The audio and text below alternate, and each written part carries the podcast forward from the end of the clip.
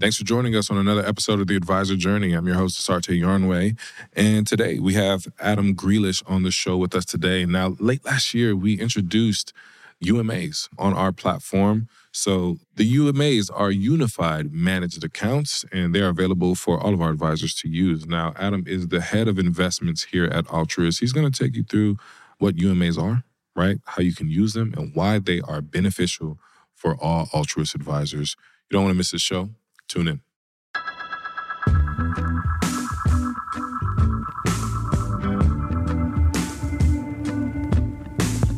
Welcome to the Advisor Journey, a podcast by Altruist dedicated to giving advisors the edge they need with proven RIA growth strategies. Each week, Desarte Yarnway and I will have hard hitting conversations about the topics that matter most to the modern RIA how to scale, how to maximize efficiency, and how to effectively reach your goals. It's real advice from people who've really done it, and we're so glad you're here. Welcome to the Advisor Journey. I'm your host, Asarte Yarnway, and today we have our head of investments, Adam Grealish, on the show with us today. How you doing, Adam? Great. How about yourself, Desarte? I'm doing really well. Thank you so, so much for joining us on the show. It's a pleasure to be in the home office yeah. here in person with you. I feel like last time that we kind of met was over a year ago, briefly at conference in, yeah. in Las Vegas. So it's good to spend some time. Now, you're new to LA. How's that been going for you? Great. Yeah. Moved here about a, a year and a half ago from the from the East Coast. So absolutely enjoying the LA winters here. I'll tell you that much for sure. What what has been your favorite part of living in the the West Coast thus far? I would say that one of the biggest ones, and you know, honestly, it goes under the radar. I think is um, when you couple the weather with some of the outdoor options that are here. Mm-hmm. Um, that's something you don't necessarily think about in LA as being a place with great outdoors, but there's 10,000 foot mountains in LA County. So getting out hiking and just, you know, enjoying all of that is uh, uh, something I've definitely enjoyed. Yeah, I didn't even know that. When I think about hiking and everything, I know about Big Bear, but San Gabriel Mountains before Big Bear, right? So it's really accessible. That's right. Yeah. I mean, Mount Baldy, you know, they're skiing there in the winter. Like, uh, mm-hmm. yeah, pretty cool stuff. So not bad at all. As I was saying, kind of in the pre-show, being from California, sometimes you don't get to take advantage of everything, right? It's not until you kind of see people that or make friends with people that are transplants that they're giving you uh, recommendations for places that have been in your backyard the whole time. So I will be asking you for the best outdoor things to do in LA when I'm down here with my family. But uh, before we kind of jump into the meat and potatoes of the show, I wanted to make sure that you were able to introduce yourself to the advisors that are listening to the show today. So I joined Altruist about a, a year and a half ago, uh, leading investments here. Was in fintech, you know, before that uh, at Betterment, leading investments uh, uh there, and spent uh, 15 years beforehand in kind of more traditional finance um, from the uh, investment management, trading side of things. Um, spent most of my career in New York before decamping to the West Coast here. I guess before we kind of get into the main topic of the podcast, how different is it, right? Um, traditional finance from coming to the West Coast and working in a similar field. I remember it had to be maybe 2013, 14, going to work every day, suit and tie, polished shoes. Is that different for you after 15 years of being in Manhattan? Oh, totally. Yeah, totally different. And, you know, honestly, one of the things that I think is really cool about working at that intersection of technology and finance is uh, the exposure to different disciplines that you get. Yeah. So if you're at a bank or an asset manager, it's it's uh, a lot of different flavors of the same thing. You're not working shoulder to shoulder with a designer, with an engineer, with a product manager, uh, with a marketer in the same way that you are uh, in in the fintech space. So uh, that's really great, I think. Absolutely. I want us to jump into our main topic, which are UMAs, right? We just made a big announcement, I think late last year, about UMAs being on the platform and all the benefits that they have for financial advisors. You and I did a webinar late in the latter part of last year as well. First question for you is what are UMAs for the advisors that may not know?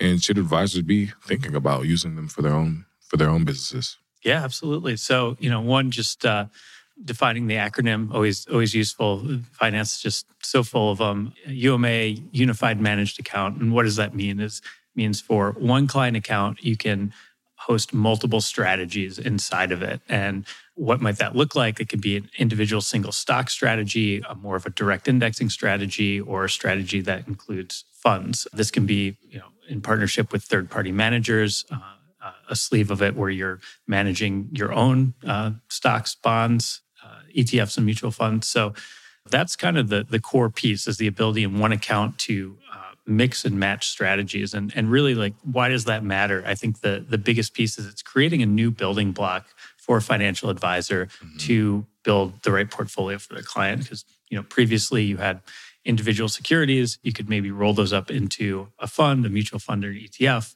this is kind of allowing that roll up one more level uh, so you can now have a building block that is an individual strategy so uh, you know us large cap international stocks um, bonds, municipal bonds, and having those kind of individual pieces and being able to put them together is, I think, a, a powerful tool. Absolutely. From what I remember at being at the bank, largely these come with minimums, right? And I don't think our UMAs have minimums at all. That's exactly right. Uh, you know, and even taking a bigger step back, I think one thing that you know really motivates me in, in a lot of ways is finding ways to take institutional quality investment strategies, things that are available, you know, in kind of the rarefied airs of the ultra, ultra high net worth and making them more accessible via technology. Like how can we a, a lot of the reason why these why the, a lot of these strategies are only available at these high asset levels is because they've been manual um, yeah. back uh, you know historically and us being a technology firm allowing that technology to decrease the number of man hours to to do any of this that's that's a huge story and i think a story that we'll see play out broadly in in the finance space over the next decade. So like bringing that back specifically to to umas that's exactly right. Most uma strategies like you know have half a million million dollar investment minimums associated with them and at altruist it's essentially zero. Zero most of the time unless a couple you know special cases and then it's a matter of you know thousands of dollars. So and you know one question might be well how or why? Like what's the technology that that allows that? And really it comes mm-hmm. down to fractional shares being a big piece of that. So yeah. um, we no longer have to buy for a single stock strategy single shares of uh, stocks that can be hundreds of dollars thousands of dollars um, you know you start to get into limits in terms of uh, dollars that you need to track the strategy so fractional shares we can buy uh, to three decimal points of precision so a, a thousandth of a share of something, um, yeah. and that really allows uh, to have uh, you know essentially no minimums on these strategies. Absolutely, I think that's important, right? Um, especially for me because I started with clients that weren't high net worth, right? And oftentimes there was such a limited amount of things that you can do with these clients, although their risk tolerance or you know just their preference might suggest that they might be right for a more complex strategy. Without those assets, it didn't make any sense for them.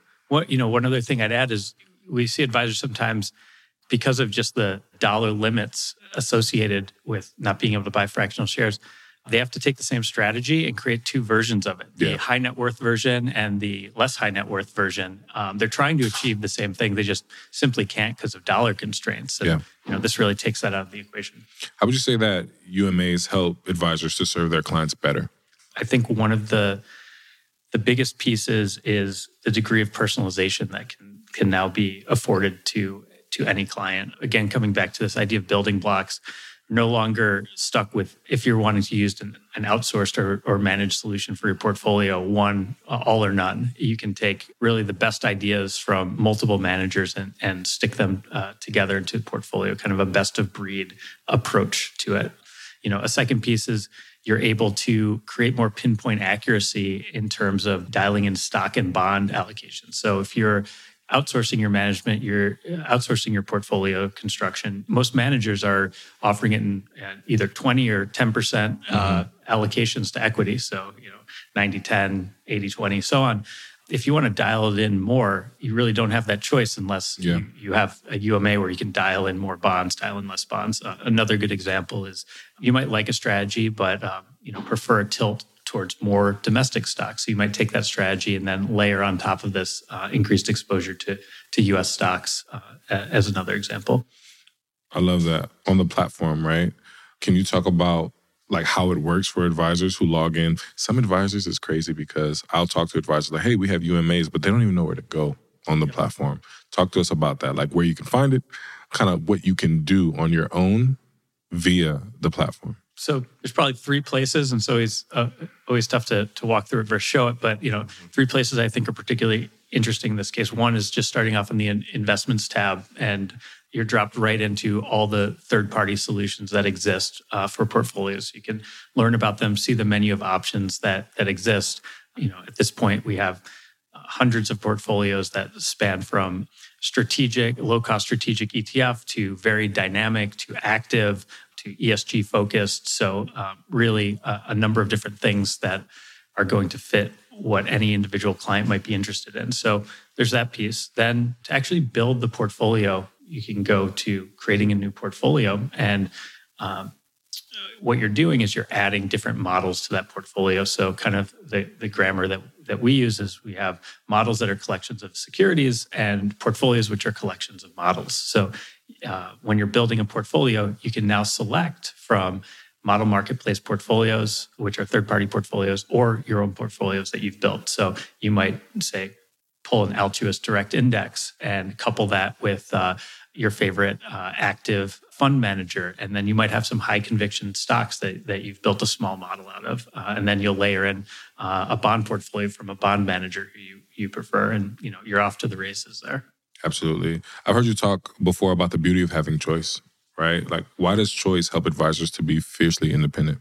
Yeah, I, I love that you you brought up the term fiercely independent. This is, uh, I I feel like uh, I heard it for the first time at, at Altruist, and it really mm-hmm. it really struck a chord. And that idea of choice, I think, is goes part and parcel with it. Um, as an independent advisor, you're running your own business. It's on your own terms. You're not beholden to one one company, one asset manager, whatever it might be. And the portfolios, oftentimes advisors want to want to reflect that as well. It, sometimes it feels like something might be a little bit, you know, not exactly where you want to be if, if your entire portfolio kind of has one fund family's name on it, right? Now, a lot of these fund families are doing great things and, and you're in a good spot to be there, but it might, you know, might feel like I don't feel like I'm representing exactly this independent mindset mm-hmm. as, as much. And once you're able to to mix and match uh, to to kind of create this best of breed where you know i love what what this manager is doing for equities and i particularly love what this other manager is doing for uh, the fixed income sleeve uh, you can really represent that absolutely i find that you know oftentimes clients will ask what i think about the greater state of the market or what i think about the investment portfolios and i remember early in my career one of the clients was like if you're just going to put them in this right this is at the bank I was kind of told that this is what we had to put their assets in. Why am I paying you? Right. So the narrative behind the portfolio, your thoughts, your interests, right? And aligning that with what your clients are looking for goes a very, very long way. And I think that by using the UMA platform, you can definitely build something that speaks to you, something that is right or suitable for your clients. And that overall makes sense, right? At a very cost effective, effective price. Speaking of price, uh, let's get into that. How how much does it cost to to use our UMAs on the platform? Yeah, yeah. The UMA itself is that's technology that capability is native to the platform, mm-hmm. and that which is really cool to begin with. And then to the extent that any of the strategies that are, you're using have a, a fee associated with that, that's prorated based on how much of that portfolio is associated with it. Very nice in that way that uh, to control costs. Like you know, say there's a you, you don't necessarily, as the advisor, want to be uh, spending too much time thinking about core beta exposure. You know, you think uh, you know other managers could probably just take care of that for you, and you, you might want to focus on on some other areas where you're adding particular value. Well, you're only paying for the part where uh, where you're taking the other other managers' third party portfolio ideas and, and implementing them. So you know, I think that's one of the one of the really neat things too. It's very very cost efficient to to be using this in, in a way to basically take the the average cost of a portfolio and and uh, make it even lower. I got a question that's kind of not on script, but um, what's your favorite part about like the most exciting thing that you've seen over your year of being here, right? Because I feel like every quarter we're announcing something that's new and helpful for the advisors. Being a practicing advisor myself, it just excites me when I'm like have more tools in my toolbox, right? I'm able to do more for my clients. I'm able to deeply serve them and I can see the impact almost immediately after some of these features are developed and announced. So for you coming from the traditional space, like how does that make you feel? This has to be like stimulating work because it's not just the same old, same old. But give me your take on it. One thing I often say is like working here is uh, both hugely rewarding, exciting, and also hugely frustrating in some ways. Yeah. and why is it hugely rewarding and exciting? Because of all the stuff that we're creating. Yeah. And then why is it frustrating? Because I wish it were all here yesterday, right? Yeah. So in terms of things that have really been exciting, there's kind of a, a thread where we've been thematically uh, expanding our capabilities around around personalization, around helping advisors develop exactly the right investment strategy for their individual clients. And you know that takes a number of different shapes adding more managers and strategies into our model marketplace allowing the mixing and matching of them UMA uh, which is UMA our release of our direct indexing product so um, Love it. so uh, being able to to offer the advantages of direct indexing, and then you know I get excited about the further evolutions that are that are coming down the pike for this year. Um, so further personalization around direct indexing, uh, further personalization around tax capabilities. So those are um, the areas that uh, I've been ex- I've been excited to see uh, manifest themselves, and the things I'm excited to see um, coming down the pike shortly here. Absolutely. When I think about just a platform, what it is and what it will be, I think about how in the end, advisors can just use our platform for almost everything, right? Right. They'll be able to open accounts, serve their clients, create reports, manage the investments fee bill, and it just gets easier and more useful like every quarter passing. So One thing that I, I think is is pretty neat and, and uh, really resonates. We're we're having a uh, major product release every two weeks. So it's you know if you if you don't like where the product is today, just wait two weeks and uh, you know Yeah. you, you might find yourself loving it. And uh, you know a minor release in between. So the platform is getting better literally every week, uh, almost definitionally. absolutely. Favorite part of the podcast, rapid fire questions. We're going to go fast because I know you got to get out of here. All right. So, question number one What's the most interesting thing that you've read this week? Honestly, it's something I'm rereading. So there's a book I'm reading called uh, The Mom Test. It's about how to ask questions to make sure that you're building something, uh, building a, a product that people actually want and care about. And you know, how do I think this is useful for particularly the advisor audience? Well, there, there's kind of two main points here. One is try as quickly as possible to go from the abstract to the concrete when you're trying to understand someone's problem and do that through examples. Um, and the second piece is make sure you're deeply understanding that problem before you're thinking of a solution. And I, I think that, you know, probably overlaps really well with when you're uh, first, you know, introducing yourself to a, to a, a client and understanding their financial situation so you can help. Absolutely. Next question from your experience What are uh, three things an emerging advisor can do this week to grow their business? if you'd give me one other uh, way to answer the question about something that you, you read that was interesting, something that I watched that was interesting, literally last night was uh, a talk by Sam Sam Altman, who's uh, one of the Y Combinator startup uh, guys out of San Francisco, and he said, if you can make a product that you spontaneously tell your friends about, you've done 80% of the work to having a successful business. And I think that applies to to advisors. If you're creating a service for for your clients where they are spontaneously telling their friends about um, how great it is and what a great experience they have, this is something uh, really phenomenal. And I think that's a really interesting prompt in and of itself. And like, there's a number of ways where one might go about doing that. I guess you know, from from my seat, I think about the investment side, something that's very tactical. You know, markets are down off their highs from last year. There's a lot of opportunities to do things specific in down markets around now that things are closer to their cost basis or below their cost basis. Tax loss harvesting, moving out of investments that are maybe high fee or that, that your client doesn't necessarily like or aren't, aren't best for them into ones that make more sense. So I think there's some things things around there. Absolutely. Last rapid fire question for you What is a new hobby that you started recently? Well, this is a, a hobby I guess I restarted. Um, but uh, a fun fact about the the office here in Culver City is it's one block away from a, a rock climbing gym. So I've been working on at least once a week, getting getting back into uh, back into the, uh, the rock climbing gym, and, and uh, you know to bring it full circle with uh, what we were talking about earlier. LA, LA has phenomenal rock climbing in the county, and uh, you know some more well-known places within you know four or five hour drive.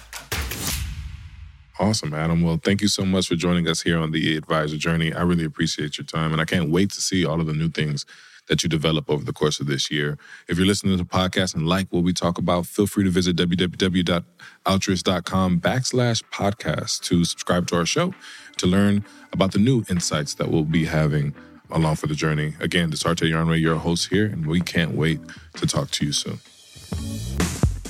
Thank you for listening to The Advisor Journey by Altruist. Don't forget to like, review, and subscribe for future episodes.